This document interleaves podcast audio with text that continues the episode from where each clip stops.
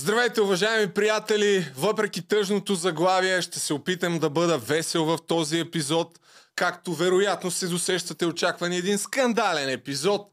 Всички теми ще ви ги кажа малко по-късно, защото започвам все пак с нещо позитивно. Най-после имам основен спонсор в дългосрочен план на моя канал, а именно ExchangeBG.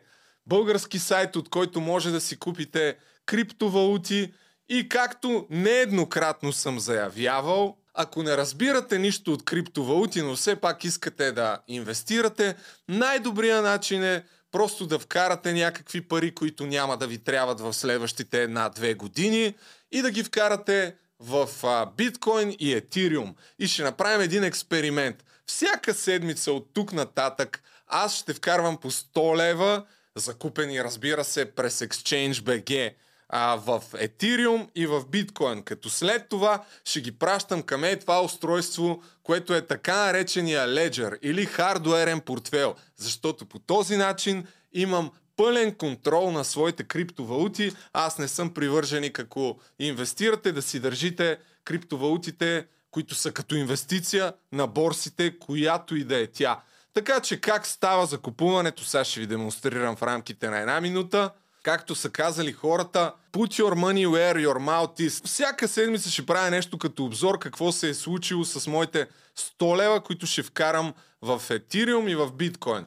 Първо избирате тук 100 лева, а като преди това трябва да сте си направили регистрация на сайта, да се верифицирате, става много бързо, а, попълвате си данните личните, минавате така нареченото KYC, т.е. Know Your Customer и вече чак след това може да търгувате. Избирате 100 лева, цъкате продължи, може да платите с банков път на каса на EasyPay и там разни други платформи с карта. Аз ще ползвам банков път, защото таксата е 0 лева. Към настоящия курс ще получат това количество Ethereum. Няма да бъде към този адрес, тъй като това е един друг адрес, който имаме и тук към MetaMask а съответно ще си направя а, други адреси, които ще вкарам в тая флашка и само и единствено преводите ще бъдат към а, тях. Иначе, след като изберете портфела, който пак казвам допълнително ще добавя, просто натискате, направи поръчка, приемате условията и тук са описани начина по който трябва да преведете парите. Отново казвам, рабо... започваме дългосрочна работа с ExchangeBG. Така че може да намерите афилиейт линка ми към тях и към а, сайта на Ledger, от който може да си закупите това хардуерно устройство, ако евентуално искате да инвестирате в криптовалути именно през техния сайт. Ако ползвате моят афилиейт линк, аз ще получа някакъв там минимален процент от а, вашите такси, които ще ползвате. Така че благодаря на ExchangeBG, наистина ще видим следващата седмица първите ми 200 лея, какво се е случило с тях.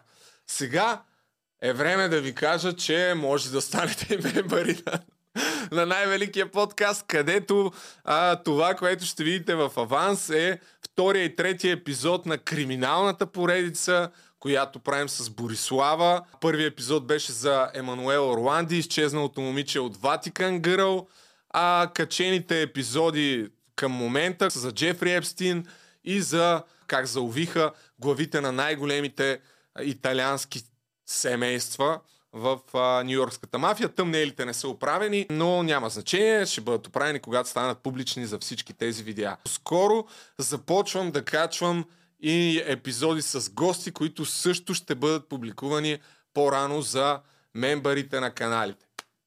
А сега, относно заглавието, момент само да отпия. Заглавието е кликбейт, защото никой не ме е ограбил с 50 000 евро, но, но, историята е следната, че имах така доброто желание да си купя офис, тъй като до момента, както знаете, аз съм един безимотен човек и съм само единствено а, под найем. И в момента работя по едно видео, което повода за него ще бъде злополучния ми, според мен, опит, в който общо взето агенцията, която чрез която гледах съответното пространство, което си бях харесал, на практика ми каза, че аз съм толкова тъп, че един месец съм си мислил, че цената за съответния имот, който съм гледал, всъщност е с 50 000 евро повече, защото имал някакви общи части, които аз не съм разбрал, че трябва да ми да бъдат платени. А моята теза е, че всъщност те това ми го сервираха буквално в последния момент. С други думи, агенцията твърди едно, аз твърдя друго и аз това нещо го определям като лоша практика в а, потенциалните имотни сделки. За какво точно става въпрос? Очаквайте скоро в а, видео в моя канал, но ако вие имате информация за каквито и да било лоши практики, свързани с делки с недвижими имоти, било то с найеми или с покупка, моля да ми пишете на моя имейл любомир.жечев.com, защото от частния случай ще опитам да направим нещо, което има смисъл в по-глобален мащаб, така за пазара, дете се вика дори. И всички хора, които злоупотребяват а вярвам в имотите има доста такива, дали ще са брокери, дали ще са разни други хора, да бъдат изобличени. Защото в крайна сметка, аз защо съм тук, съм обявили си за интернет детектив от днес. Българския Кофи Зила. А сега темите в най-великия подкаст. На десетата минута е време да разберем за какво ще говорим. Също така преди това, обмислям варианта всяка неделя тия епизоди да ги правя лайв, така че, ако евентуално имате интерес към това, пишете в коментарите да се ориентирам. Проблема на това, че според мен лайфовете първо се гледат по-малко, второ, много трудно ще си намирам гости, дори Асен Генов, който в момента го няма, шаут-аут за чашите, на които аз съм единствения собственик. Той трябваше да ми прати някакво видео. Прекъсвам за момент програмата. Това е Любо след като вече е записал целия подкаст, тъй като сега видях, че в крайна сметка Асен Генов ми е пуснал клипчето. Пускам го да го видите и вие и се връщаме към а, моя самостоятелен обзор на политическата обстановка в тази седмичния неделник. Здравейте, приятели! Тази седмица имахме толкова много неща завършени с Любо, че за съжаление не можахме да направим страхотната колаборация между най-великия подкаст и най-великия лайфкаст, контракоментар. Но още от сега започваме подготовката за другата седмица. Бъдете сигурни, че другата седмица в неделя ще има колаборация между контракоментар и най-великия подкаст по най-актуалните събития от седмицата. Не забравяйте, абонирайте се за канала на Любо, лайквате, пишете коментари, и разбира се, абонирайте се за канала на Контракоментар в YouTube. Много ви благодаря и до другата неделя. Любо, приятелю, очаквам с нетърпение другата неделя да направим неделника. Темите днес са Пепи Волгин, който организира протест пред Българското национално радио, защото група депутати от Демократична България пуснаха подписка или писмо до СЕМ, в който се възмутиха от едно негово изказване с Народния съд и поискаха неговото отстраняване от Националното радио. Ще видите и в по-късно в предаването за пореден път поредното доказателство, че Костя Копейкин, а.к.а. Костадин Костадинов, не е добър приятел на истината, но започваме с президента на България, който има едно така добро отношение, по мое скромно мнение, към Русия. За пореден път беше назначен новия стар служебен кабинет, беше назначен от Румен Радев – но да чуем какво каза той за последното управление на буквално неговия си кабинет и после ще коментирам. Въпреки ограничените инструменти на една изпълнителна власт, без парламентарна подкрепа, вие успяхте да спрете свободното падане на държавата, да парирате насъдените кризи, да проведете честни избори и да откриете нови възможности за възходящо развитие на страната. Чухте, служебното правителство спряло свободното падане надолу на държавата, пореден удар върху неговите отрочета в кавички Асен Василев и Кирил Петков и конкретно правителството на Продължаваме промяната, което, знаете, все пак управляваше до лятото на 2022 година, до юли месец. Какво показва всъщност статистиката? За това така наречено свободно падане. Това са някакви числа, които много хора не ги обичат, но са факти. За второто три месечие на 2022 година България всъщност е седма в а, Европейския съюз по ръст на економиката. Тук надолу имаше някаква графика, която едва ли ви говори много. но чисто статистически, според Евростат, агенцията, която изчислява тия неща много по-добре от а, някакъв трол във Фейсбук, всъщност твърди, че България се е развивала м- значително по-добре от една голяма част от а, другите европейски държави през този период. А именно 2022 година, когато са били на власт, продължаваме промяната. За добро или лошо, това е положението. Така че тия доказателства за свободното падане на държавата са пълен абсурд. Както са пълен абсурд и другите доказателства, които си приписа Румбата Радев, че по негово време, заради добрата работа на служебното правителство, свалил гъст, гъста. А както знаем, дълго време пропагандираха, че без Газпром ще ни очаква тежка зима, няма да може да се издържаме, цените ще ударят тавана и така нататък, нещо, което не се случи. А видиш ли сега изведнъж, след като паднаха цените на международните пазари, заради намирането все пак на альтернативни доставки на газ, а, Румбата Радев а, си каза не, заради работата на служебното правителство, което разбира се не е вярно. Друго, което трябва да се отбележи е, че в а, България за последните 14 години, през миналата година всъщност безработицата е на рекордно ниски нива. Това отново са статистики на Евростат. И за зла беда, колкото и да не ни се вярва, аз не съм економист, ама все пак дори хората, които не сме економисти, трябва да се ориентираме по някакъв начин, а именно през официалната статистика. Ако казват хората, че е така, най-вероятно е така. Друго, което е особено актуално днес, когато се говори все повече за бедите от еврозоната и, и това какво ще стане, ако, ако приемем еврото, видиш ли как ще загубим българския суверенитет. Излезе буквално преди няколко дни статистиката, че а, за 2022 година за първи път от десетилетия еврозоната бие САЩ и Китай по економически растеж. Това уважаеми приятели, колкото и отново да не ви се вярва, е грубата истина. Защото руската пропаганда в България твърди, че Европейския съюз върви изключително надолу, ние трябва да се откъснем от него и да отидем, може би, към братска Русия. Друг пример, който е оборен от статистиката, още по-прясна новина. Както знаете, януари месец мисля, че от началото на 2023 година, Харватия прие еврото. И привържениците на Възраждане и кон- конкретно Костя Копейкин обясняваха как за две седмици само инфлацията след приемането на еврото била 25%. И това ще се случи в България. Ако приемем еврото, цените ще скочат до тавана.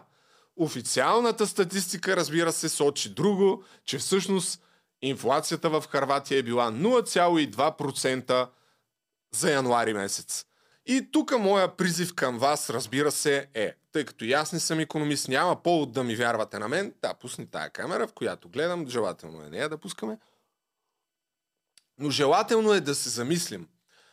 Имайки предвид, че това са официалните статистики, на кого трябва да вярваме в крайна сметка? На хората, които по някакъв начин имат а, авторитет в това нещо или на привържениците основно на Възраждане, защото те всъщност са основните пропагандатори на идеята, че не трябва да приемаме еврото и че, видиш ли, ако трябва да запазим и да спасим българския лев, въпреки че в момента българския лев е вързан с а, а, валутния борт на практика с еврото, и се замислете колко от експертите на Възраждане всъщност сте виждали да говорят по темата, освен супер харизматичния Костадин Костадинов.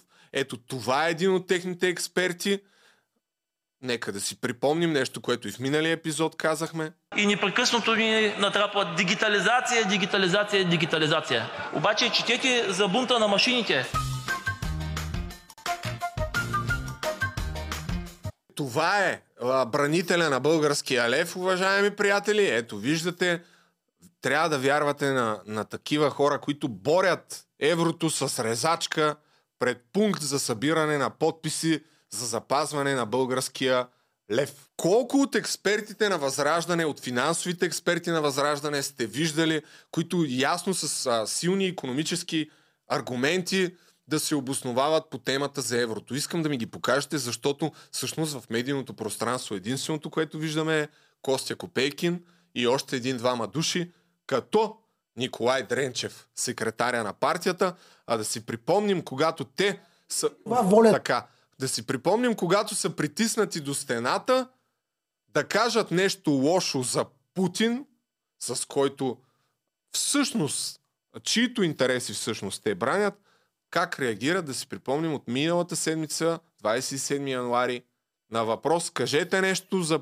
лошо за Путин, как се отговаря? Волята на Русия на Асен по всички тези въпроси, да волята на Русия по всички тези въпроси, всичко свързано в Европа, в България, с Европа в България да бъде саботирано. Въобще не разбрах въпроса ви. Ето, ще ви го задам по друг начин. Нали вие сте били военен, господин Дренчев? Така е, пилот съм бил на МиГ-23 в авиобаза Габровница, едни от първите изтребители, които бяха нарязани. Един военен не бива да се страхува от нищо. Ето, предизвиквам ви да кажете нещо критично за Владимир Путин тази вечер. Смеете ли? Аз нямам никакъв проблем да Кажете. кажа критично за Едно единствено. Една единствена критика за Владимир Владимирович Путин. Тази вечер предизвиквам ви, вие, вие сте смел човек. Кажете. Една единствена, едно изречение. Не направи блицкрик в Украина. Не на... И тук спираме с усмивчицата, нека да я оставим така малко, няколко секунди. Не, не, не, върни човека, трябва да се види усмивчицата. На неговата усмивчица на фона на, на това прекрасно личице, аз отново ще задам въпросите, които трябва според мен да звучат в главата дори на най-върлите симпатизанти на Копейкин. А именно, тези хора наистина ли защитават българския интерес или защитават руския интерес? Не направи Блицкрик в Украина, както знаете, Блицкрик означава още от Втората световна война, от времената на Хитлер, бързата инвазия, с която са покорявани Полша, Франция и така нататък. И оттам всъщност е останало това нещо като понятие в а, войната. В началото на тази война същото нещо се говореше и а, че ще се случи с Украина, че за, буквално за три дни ще стигнат до Киев. Но няма да го припомняме това нещо сега. Още един въпрос, свързан с еврото, а, за който трябва да обърнем внимание и е добре да, да, да, да го видите, за да се замислите колко нелепи са аргументите на всички хора, които искат да запазят българския лев. Въпроса с мадърския конник и с а, смазания български лев. Защото излезе информация... Айде, де. Да, ето. Стъпкан лъв на БГ еврото а, с някакъв дизайн, евентуално на, на двете евро, които ще бъдат с конник, който видиш ли ето тук е стъпкал българския лев, лев и това е поредна гавра с а, българския патриотизъм. Затова народе трябва да се дигнете на бунт.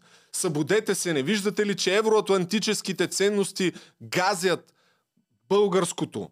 Не изненадващо се оказа за пореден път, че това е по- поредното невежество на привържениците на Копейкин. Защо? Защото всъщност, ето може да пуснем тук отново компютърчето, това е мадърския конник, един от най-сконните български символи. Голяма част от българските монети от години назад всъщност са с, с, с мадърския конник и това не е нищо изненадващо. Отваряме Википедия, не кой да е, а Википедия, най-сериозният източник и виждаме, че релефът представлява триумфиращ владетел и днес най-широко се възприема като символ на мощта на първата българска държава.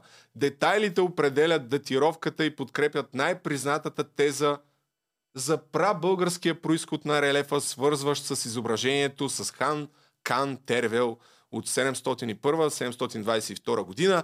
Вярвам, дори и копейкаджиите едно време като деца са ходили на екскурзия да гледат Плиска и Преслав и конкретно Мадърския конник. Аз, бидейки от търговище поне, а, ни водеха, ако не един, ако не всяка година, поне два-три пъти са ни водили на такава екскурзия. Мисълта ми, уважаеми приятели, е, че Тук става въпрос за откровенно невежество, за всички хора, които ви пропагандират запазването на българския лев и па един колаж, който си струва да бъде видян на Валдес Радев, който споделих. Мадърския конник, държаш лопата и отдолу другаря Костадин Костадинов. Та, струва си да бъде отбелязано, че и служебния министр на президента отбеляза това като тотална дебилщина, а, защото наистина стана много-много вайрал в, а, в Фейсбук това нещо, че едва ли не дизайна на тази монета от 2 евро е някаква гавра с българщината, на което трябва ние да се противопоставим. И тук в опит да си отговорим на, на въпроса, чии интереси защитават тези изключителни националисти, първо любопитната новина, а, която може би ни открехва какво ще се случи, ако на власт дойдат копейкаджиите, привържениците на новия народен съд, за който ще Народния съд ще си поговорим а, след малко, защото на 1 февруари беше деня, в който се отбелязват жертвите на комунистическия режим в България. След като изключително много от най-големите западни компании започнаха да напускат а, Русия, ето какво се случва с завода на Форд. Конверсия по руски – Заводът на Форд в Санкт-Петербург става да скорезница. Защо, уважаеми приятели, се случва това? Защото в много голяма степен най-върлите симпатизанти на комунистическия режим и на диктатурата, в каквато в момента безспорно се превръща все повече режима на Путин в Русия, просто са невежи и глупави.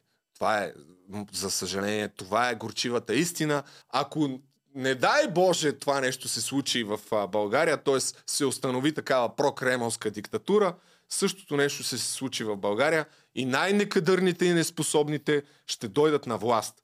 Каквото се случва на 9 септември 1944 година, когато Червената армия окупира българската държава и Постепенно, малко след това започват процесите по изчистването на българската интелигенция и на 1 февруари нещо, което не се знае много, признавам си, и аз сравнително отскоро се започнах да а, се интересувам все повече от тази тема, но тая година ще направя няколко месеца, ще посветя на тази тема, както в моя основен канал, така и в подкаста, за да споделим забравени истини и факти, Именно с Народния съд, в който в продължение на, не знам, може би близо една година, без съд и присъда са осъдени хиляди българи, а, като това е началото на репресиите на, срещу така наречените бивши хора и срещу хората, които по някакъв начин са били свързани с а,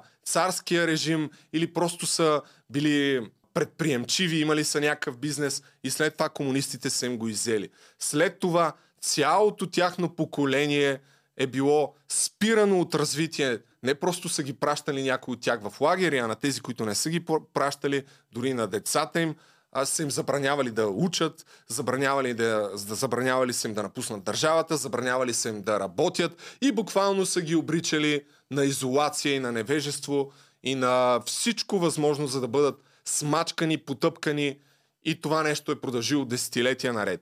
Та, на фона на това, в деня, мисля, на, на този дори забравен ден за почитане на жертвите на комунизма, Петър Волгин, един от а, най-ярките журналисти на Българското национално радио, радио, което трябва да е обществено, казвам го, след малко ще разберете защо това е много важно, споделя статус Достатъчно е да погледнеш само десетина минути някой нахален и неумен богаташ като Хампарцумян, за да разбереш защо е трябвало да има народен съд.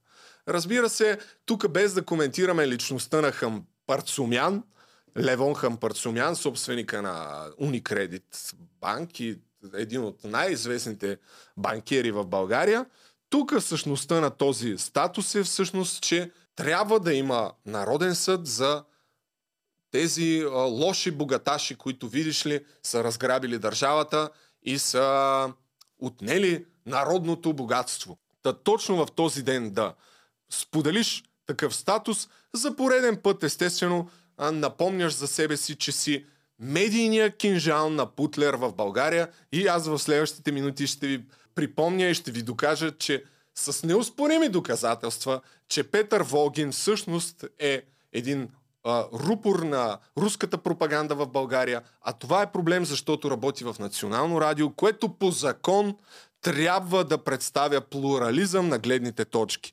Не е аз тук, примерно, да си имам някакъв YouTube канал и да си говоря каквото си искам и който иска да ме гледа. Той работи в държавна национална медия, която по закон е длъжна, длъжна да представя няколко гледни точки. Търсейки отговора на въпроса, което е същността на този епизод на най-великия подкаст, всъщност привържениците на Възраждане и конкретно Възраждане и БСП, чии интереси защитават те, българските или руските, припомням още няколко факта.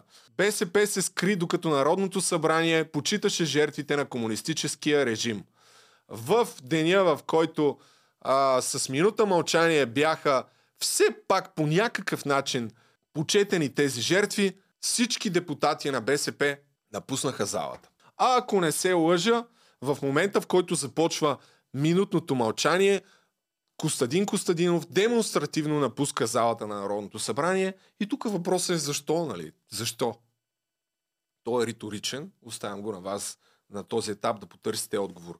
Друго нещо, което беше гласувано в парламента, парламента обяви за геноцид големия глад или така наречения гладомор в Украина от 32-а, пусни това, от 32-33 година, когато режимът на Сталин в а, СССР, основно в а, днешна Украина, но и в някои други области тогава на СССР, буквално обрича на глад и вземайки всички възможности населението да се изхранва целенасочено, за да ги убие и за да извърши геноцид. Та парламента гласува дали това нещо трябва да бъде обявено за геноцид, каквото всъщност е. И ето ги резултатите, уважаеми приятели, които отново трябва, може би по някакъв начин да ни отговорят на въпроса, чии интереси защитават партиите БСП и Възраждане.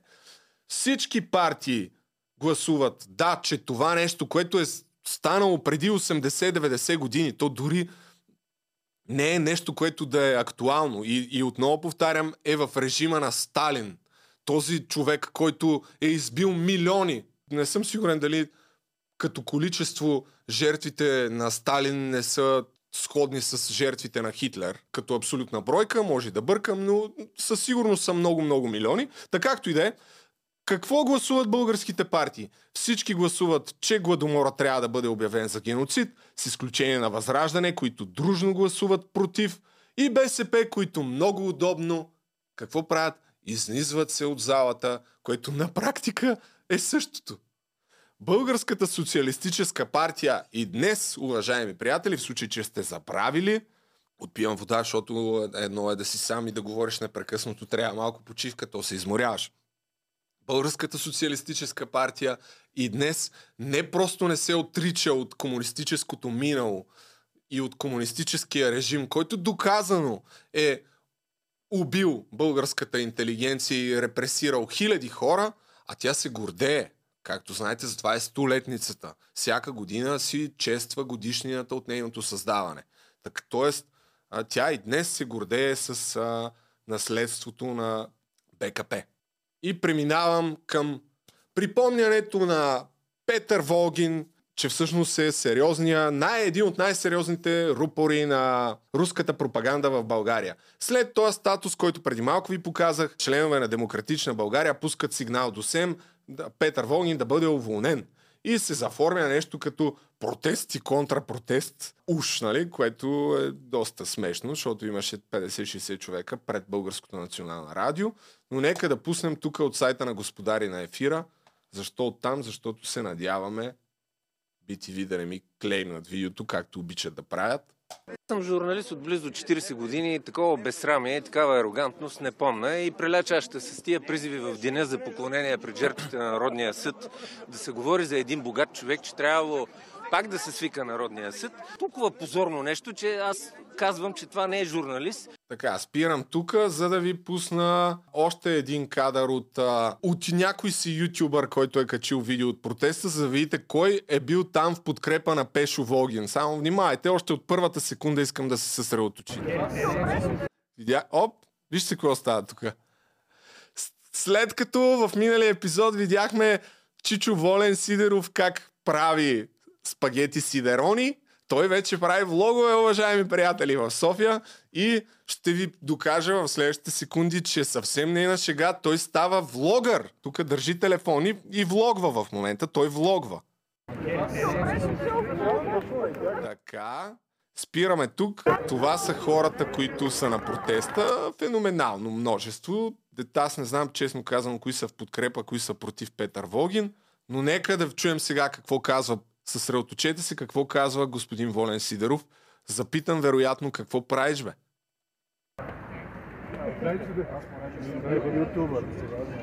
Оп, чухте ли ютубър?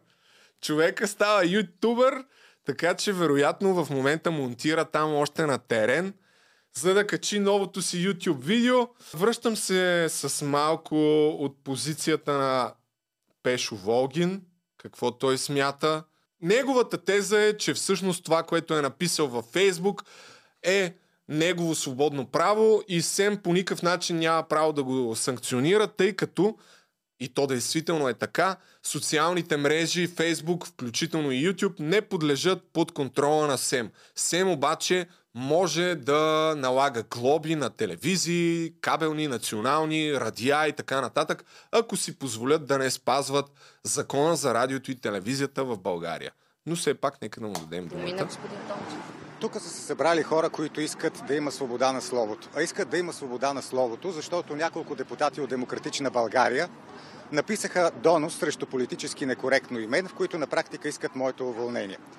Това, което всъщност ще направя сега, обясних ви какъв е закона и свободата на словото, която има Петър Волгин и той действително може да пише каквото си пожелая във Фейсбук. Това е факт. Въпросът е дали в работата си в националното радио може да прави каквото си иска. Отговора е не. А какво прави Пешо Волгин в националното радио?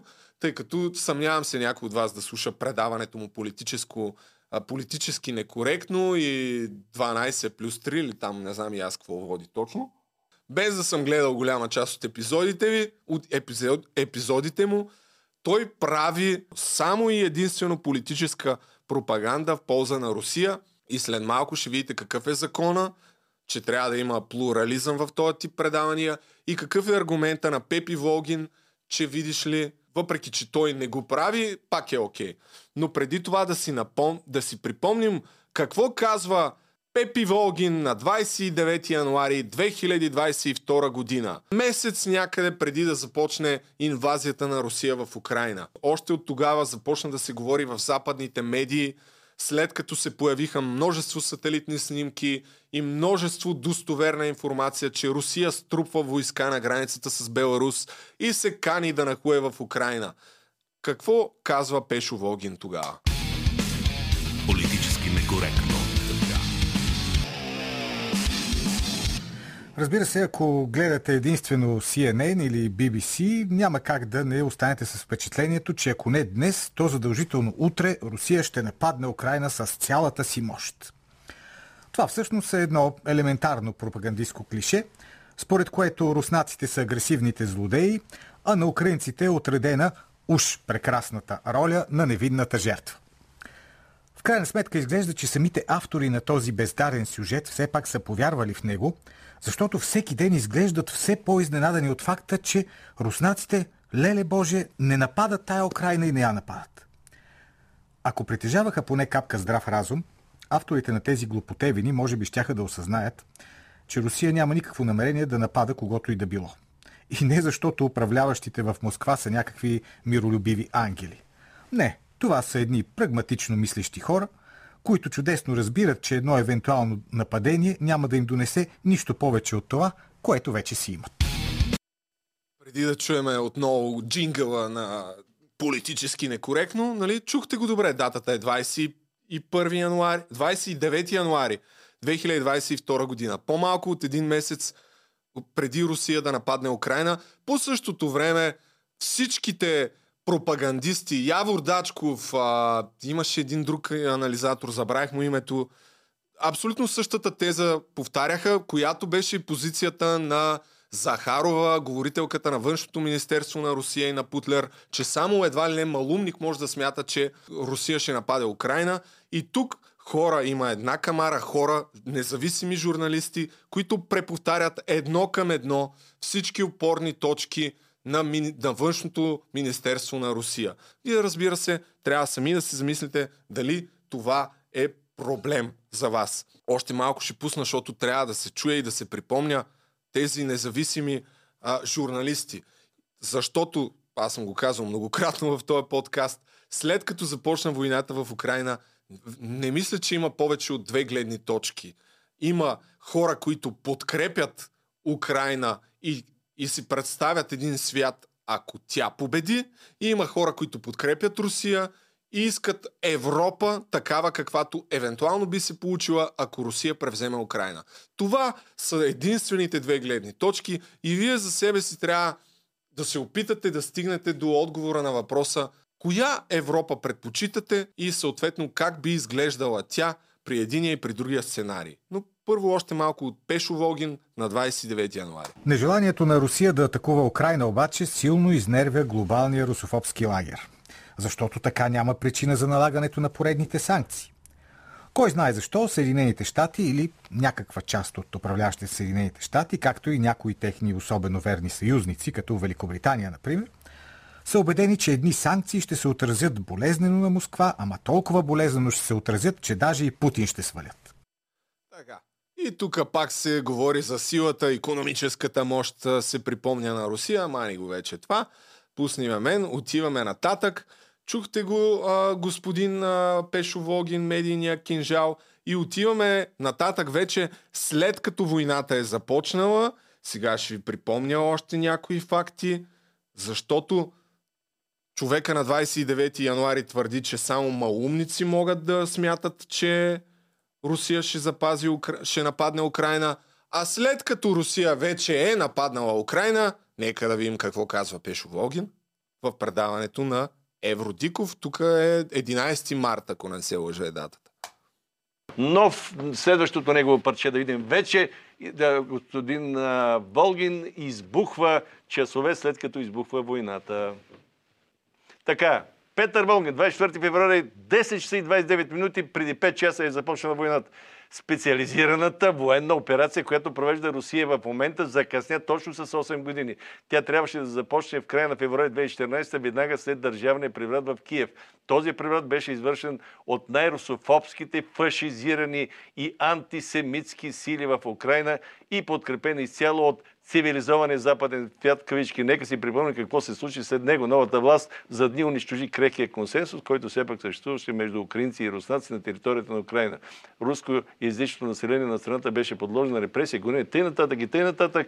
Отряди нататък. Луганск, така няколко десетки руснаци бяха изгорени живи в Одеса от прозападните отряди. Така? Мирните жители в Донецки и Луганск 8 години бяха подлагани на военен терор от страна на украинската армия. Много хора загинаха. Отдавна е ясно, че няма как руснаци и украинци да живеят мирно в една държава. И така нататък и, и така, така нататък. нататък. Започна да преповтаря отново, ама отново едно към едно всички позиции, които се спускаха от а, по някакви канали от а, Руското външно министерство. Всичко, едно към едно. На 29 януари само малумник може да твърди, че ще нападне Украина.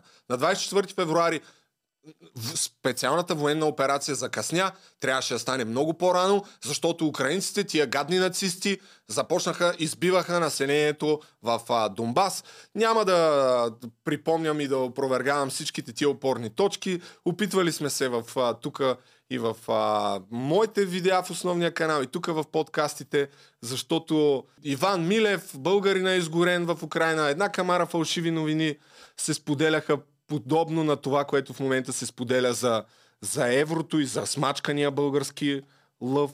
И другото култово, което на практика всички тези хора правят е да заемат позицията и страната на Русия, но записани директно.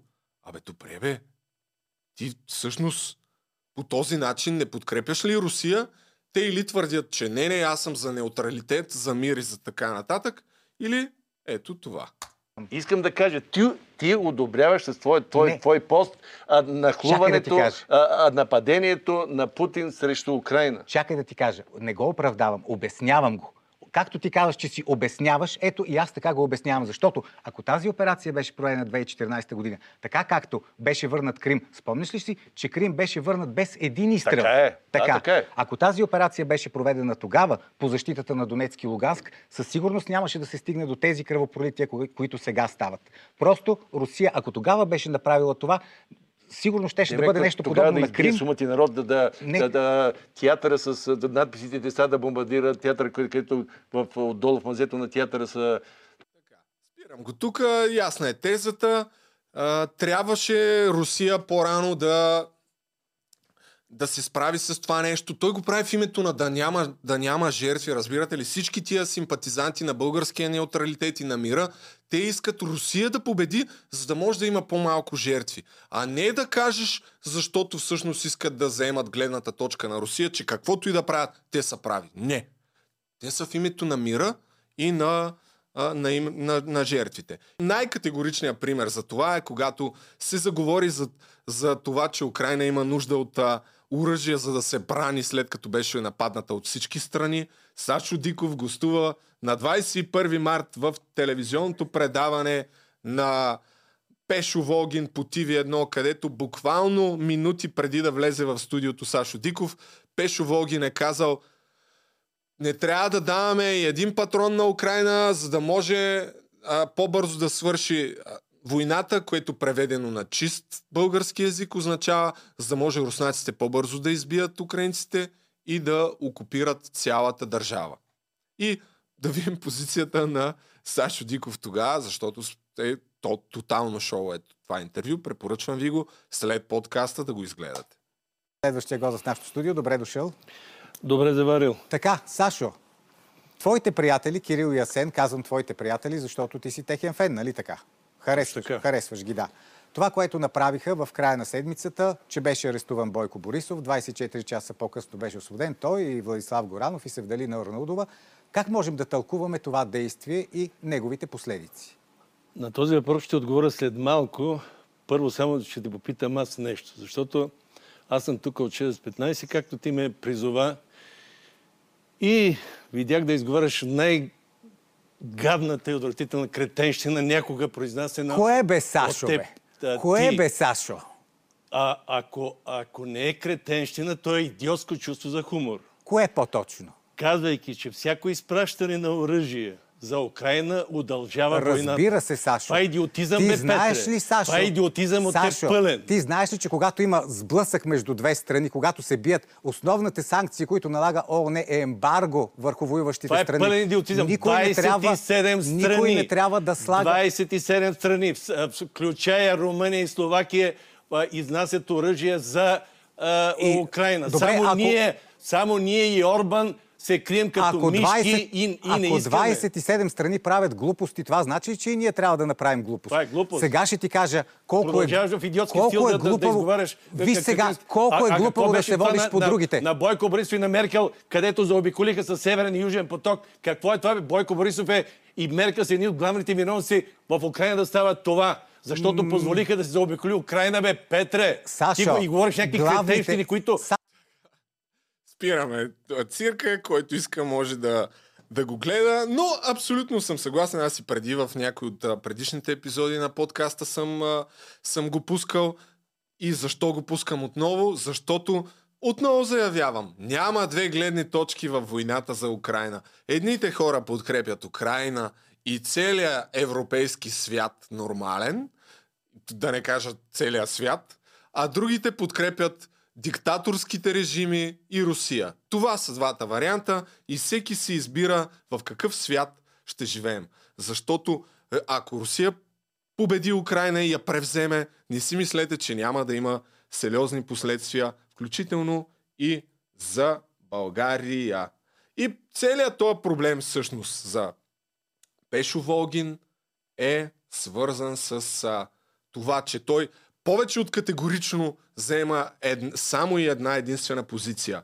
Защо това е проблем? Отново казвам, защото работи в, в обществена телевизия. Само да намеря къде. Така. Законът не казва всеки водещ трябва да има плурализъм. Във нали? всяко едно предаване трябва да има Предаването се нарича гледни точки. политически Слушай, некоректно. Защото тук ми е доста малко. Точка, Ето. точка 6 се отразяват Точно, различните точно. идеи и убеждения в обществото чрез плурализъм на гледните Във точки всяко във едно- всяко от новинарските и актуално-публицистични предавания с Закона за радио и... Не, остави го това. Закона за радио и телевизията казва, че в обществена медия, каквато е БНР, водещия трябва да отразява различните гледни точки или най-малкото да има плурализъм. Тоест, ако в едно предаване заяви някаква позиция да покаже и другата страна на нещата. То това е по закон. Пешо Волгин твърди, че спазва закона, защото видиш ли в неговото предаване той не, не показва плурализъм, но на другия ден в а, предаването, което носи същото име, но е друг водещ, тогава е имало друга гледна точка, значи е окей. Тогава закона е спазил. Спазен. Защото, видиш ли, другия водещ ще покаже другата гледна точка. Това е тезата на Петър Волгин и просто трябва с всеки, който има 2 грама рационално мислене, да му стане ясно, че това е пълен абсурд. Продължаваме още малко само. И економическа Пише ли тук, тематика. пише ли тук при всеки един водещ трябва да има? Не, Всяко не едно пише. предаване тук каква не е? пише. Няма никакво значение кой е водещия. напротив, напротив, има много голям. Точно така. Виж сега, СЕМ прави редовно Намерил си мониторинг. църквата да се кръстиш. Чакай да ти Те кажа. трябваше отдавна или да те спрат, или да, Не. се, или да по друг начин да... То- Това е на русофобите гледната точка. Това е на русофобите гледната точка. И още един любопитен факт в търсене на отговор на въпроса. Независимите и свободни журналисти всъщност не са ли руски пропагандатори? Е, че сайтът, за който Христо Грозев заяви, че има доказателства, че един македонец взима и дава пари, за да пусни сайт. Поглед.инфо, че а, буквално препечатва руска пропаганда, дадена от Кремъл, чрез, а, забравих му името в момента на този македонец, който е свързан с сайта Поглед Инфо и който мисля, че всеки с а, 2 грама мозък може да прецени, че това е а, някаква трибуна на руската пропаганда в България, защото там има само единствено това. Та в този толкова страхотен сайт, така обичан от всички симпатизанти на Възраждане, един от основните медийни анализатори и герои е о чудо Петър Волгин. Случайност, кой знае. И тъй като аз след всичко, което казах, трябва да покажа другата гледна точка, не дай Фейсбук, защото отиваме на там. По, това е поредния пример. Петър Волгин преди 20 часа, уважаеми приятели, е споделил видео от а, една от трол страниците на Възраждане, Бончев Прес, които са се опитвали дори за мен да скалъпят сериозни компромати, много доказателствено издържани. Човека Петър Волгин, този журналист, си е споделил такова меме видео. Хубаво е, когато гледаме на нещата около нас с усмивка, в което той е рамо до рамо с Ко- Костя Копейкин и те двамата преборват извънземните нашественици от доносническа България. Нека да го видим. Пет минути е видеото, но трябва да направим реакция, защото трябва да се види другата гледна точка. А, просто не мога да си представя, че може да си нормален журналист и да се гордееш до толкова с това нещо, че си го споделиш на стената, но... What? Just shoot the damn thing on the count three. One, two, three.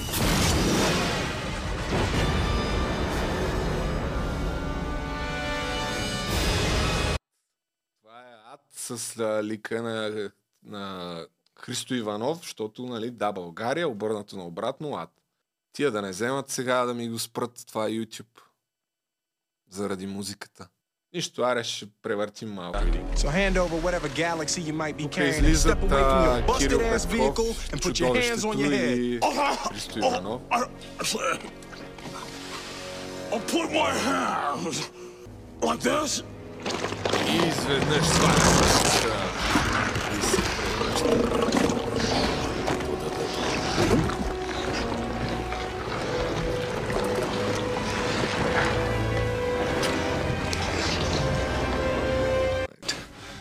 Okay, okay, where you going? I'm gonna get my gun back.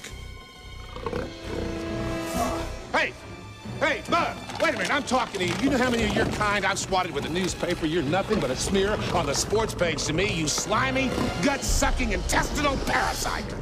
Eat me! Eat me! Stai, айде, чудо, ще ти вземе вече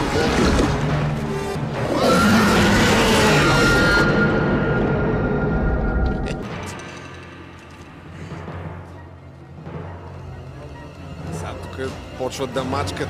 Чакай, чакай, чакай, трябва да спрем. Доносническа България. Доносническа България, обединени. Стани доносник. Спаси демокрацията. Всеки донос носи бонус. Нека да видим сега какво става. Оп, тук така.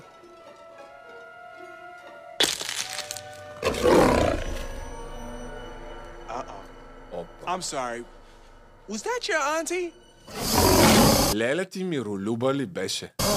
Then that must mean that that's your Това до нея да не би да е чефла.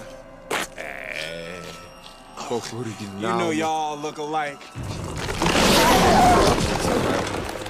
Тук очаквах Бончев прес като стар приятел на неговата страница. Очаквах и моя подкаст по някакъв начин да, да е вкаран, но не. Изненадах се, честно казвам. Well, well. Big bad bug got a bit of a soft spot, huh? Големия соросоиден буклук.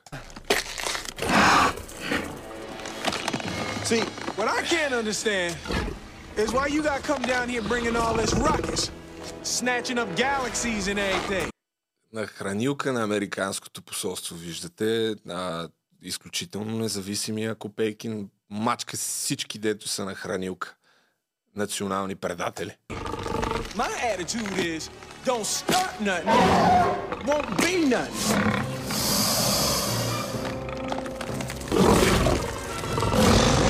Need to ease up out my face for something bad happened to you.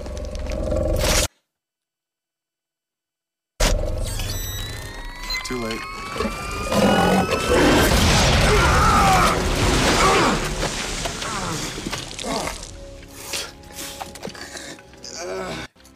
Спасиха политически некоректно.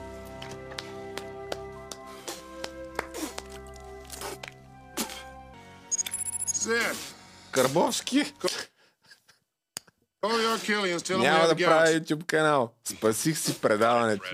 Ева, брат. Ай, тук спираме, накрая се появява още някаква жена, която тя е някаква депутатка от Възраждане. Честно казвам, тук съм пропуснал каква е историята. Нямам представа какво е направила и как се казва тая жена. Аз съм за всички руски пропагандатори да имат YouTube канал. След като Мартин Карбовски вече покорява YouTube с видеа три пъти в седмицата, канейки изключително много гости, голяма част от тях по някаква причина редовни гости на Поглед Инфо, кой знае защо. Но от това, за съжаление, страда Киро Брейка, защото, както знаете, той вече пуска само трейлери в, за YouTube, приканвайки хората да отидат в Patreon. И аз съм притеснен за неговото YouTube творчество, защото, по мое скромно мнение, има голяма вероятност хората да почнат да си дават парите на Карбовски, отколкото на Киро Брейка. Не знам, ако станат прекалено много всички хора в а, YouTube с а, пропутлерски пропагандаторски канали, какво ще прави този човек? Притеснен съм. Видях, че е качил няколко видеа, в които сваля доверието от Карбовски господин Киробрейка.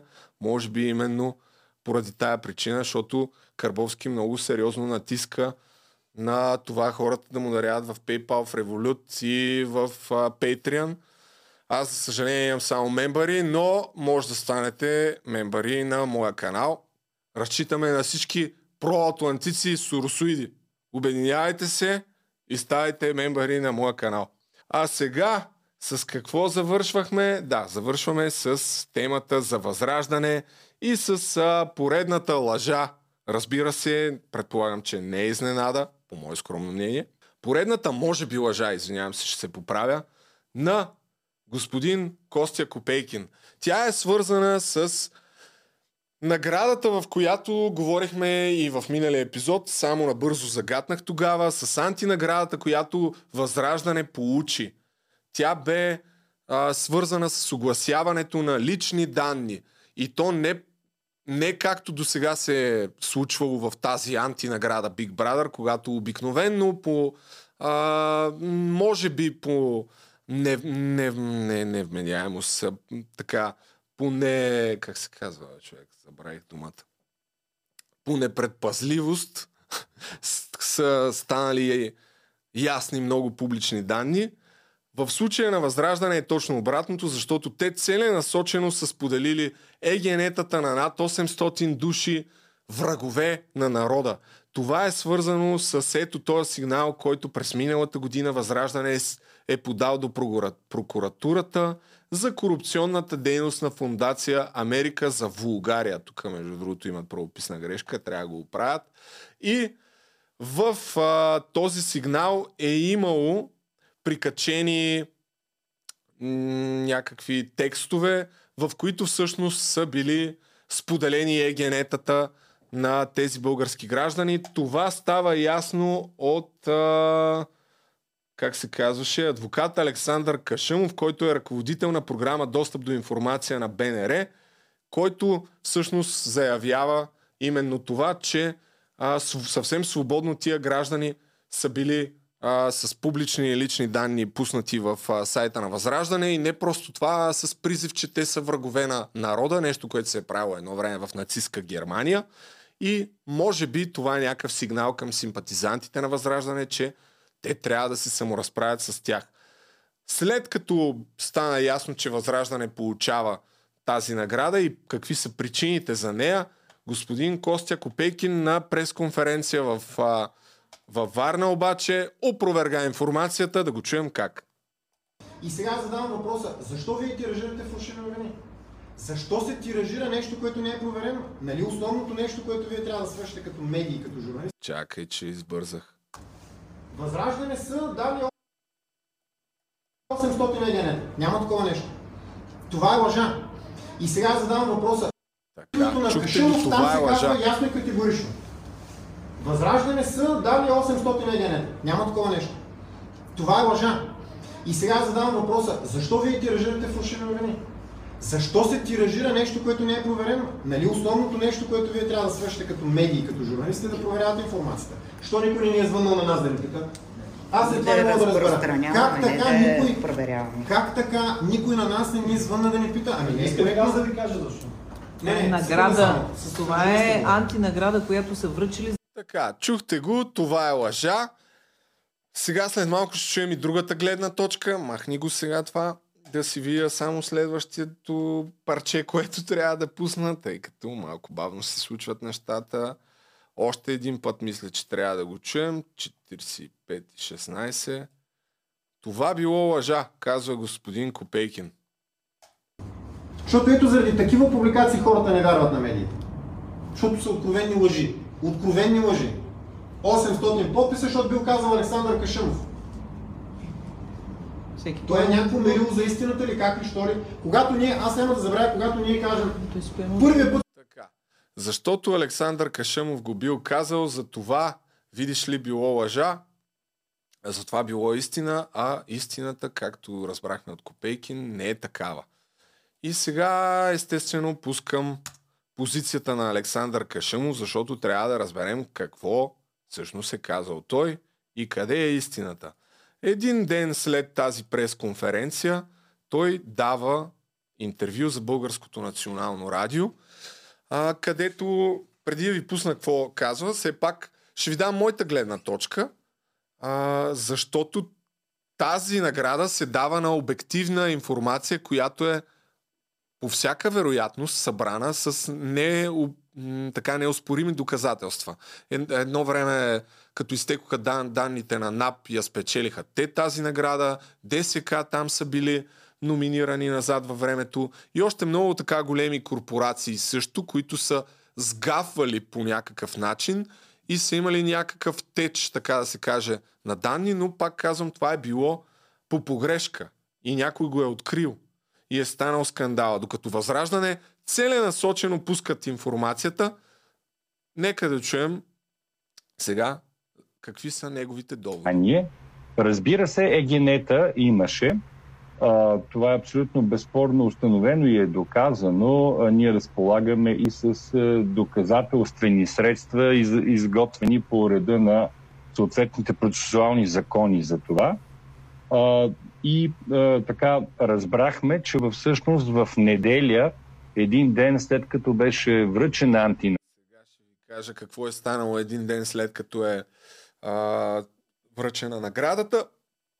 Та, той твърди, че е имало доказателства, които доказателства всъщност са били изтрити от а, страницата на Възраждане. В сигнала, който са пуснали ето тук до прокуратурата, е имало приложения, които един ден след като е връчена антинаградата на, на Възраждане, безследно са изчезнали от сайта на, на Възраждане. За съжаление, интернет сайта Web Archive не работи, т.е. не е архивирал тази страница и аз не можах да го проверя. Интернет Wayback Machine би трябвало да знаете, като отворите и назад във времето, като въведете определен URL, ви изкарва скриншот на някои от миналите дати, на които евентуално може да се види как е изглеждала тая страница. Конкретно това обаче не е индексирано от Google и няма как да проверя лично аз дали е било така. Но а, представяме двете гледни точки. Костя Копейкин казва, не, това е лъжа, това Александър Кашамов го казва. От друга страна, това, което казва Александър Кашамов е, че, нали така му беше името, бе? да. че имат неопровержими доказателства, че това нещо е било така. И тук разкривам още малко сега в следващото парче, което ще ви пусна, само да го намеря. По хронологията, как точно и кога точно Възраждане са махнали а, тази информация от сайта си и вече накрая ще си зададем въпросите къде е истината, защото ни търсим истината. Може би да. А, това, което мога да кажа с известно удовлетворение е, че а, партия Възраждане явно си е взела бележка от а, антинаградата, която получи, след като още на следващия ден е премахнала а, е премахнала всъщност този документ.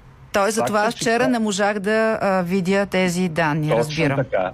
Защото всъщност аз мога да кажа със сигурност, защото член на журито а, направи достъп до страницата на партия Възраждане след обеда, след като ние, а, след като беше церемонията за връчване на антинаградата, до 4-5 часа а, тази, този документ беше достъпен. На следващия ден в неделя вече документа беше свален от свободен достъп до интернет, което е добре, защото виждам, че а, има а, полза от а, нашата дейност по връчване на антинаграда, но е а, смешно и някакъв опит за замитане на следите да се твърди, че този документ не е бил там. Да.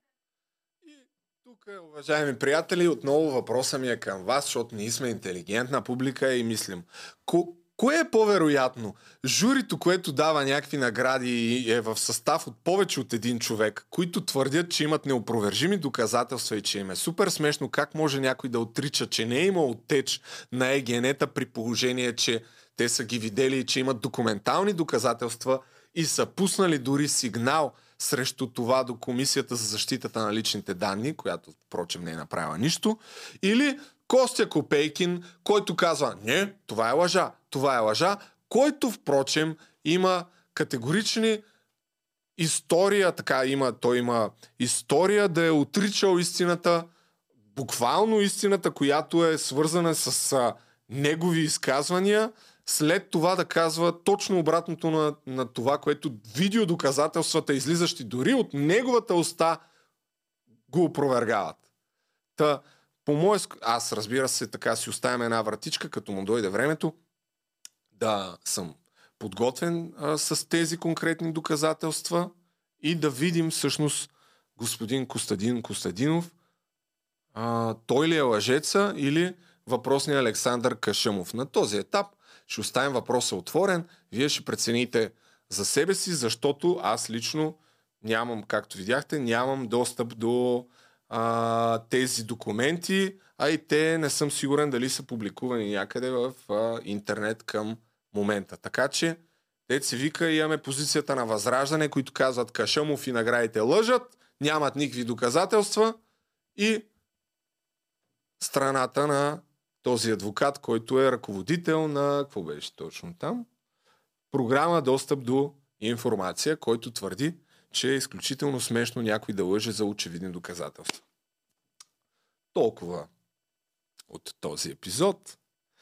Ако имате, започвам с това, завършвам с това, с което започнах, ако имате информация, свързана с някакви наредности с недвижими имоти, пратете ми ги на любомир.жечевклонбаяхо.com станете мембари на канала, абонирайте се с камбанката и чао!